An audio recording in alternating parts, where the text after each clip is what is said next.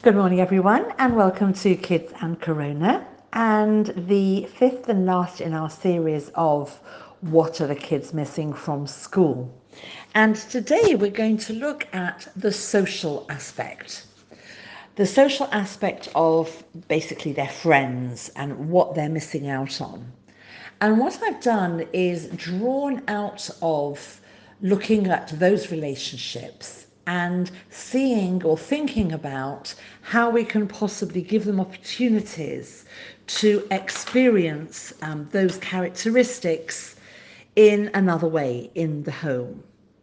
So, the characteristics that I've extracted from the social life of our children in school is caring, sharing, belonging, intuiting, and conflict resolution. When you have a friend, you care for them, you look out for them, you wait for them, you save them a place, and that's part of building the relationship. In sharing, you take turns, you might share your lunch, you might share your snack. Again, that's part of knowing that this is an essential part of the relationship. Belonging, with children, as we know, at every age and stage, are you my friend? I've fallen out with my friend. With teenagers, it's a huge issue, and the politics of friends becomes more important than anything in their lives. The intuiting. Intuiting is when the relationship between friends reaches a level that they know what the other person's thinking they know what the other person needs. They know what the other person is expecting.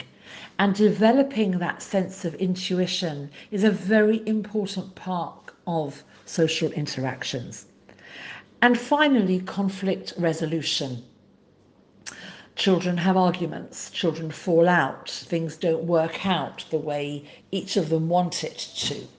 And they need that space to manage those conflicts themselves. When we're all at home with our children 24 7, we might feel inclined and tempted to try and solve the problems between sibling rivalry or between this friend didn't call me and I don't like them anymore, etc. But it's vitally important to allow children to sort those out for themselves. So let's have a quick look at our groups of top 10s and teams and see how we can replicate those experiences of sharing, caring, belonging, intuiting, and conflict resolution. So, with young children and primary school children, again, they are very good at role play. But more than that, with older children, Give them opportunities to communicate with their friends in different ways. Yes, by phone, by Zoom if you allow, but also we can reclaim the um, concept of writing letters, of writing poems, sending pictures, communicating in a different way so that they can maintain those really important relationships.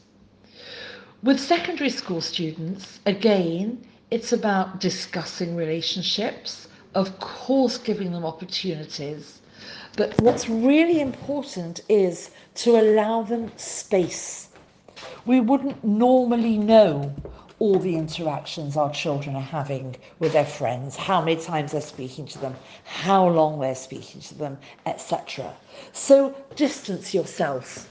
Don't be so involved because the way children navigate their interpersonal relationships sets the roadmap for the way they're going to be able to navigate in the future.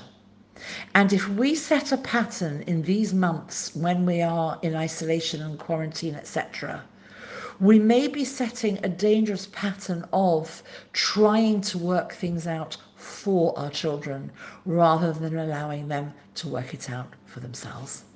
I hope this is helpful. Next week, we're going to have a new track called Teacher Hacks because parents have had been thrust upon them to become their children's teachers for part of the day. I'm going to be sharing with you some very effective uh, teacher hacks that will enable your child to learn even better. Have a good weekend.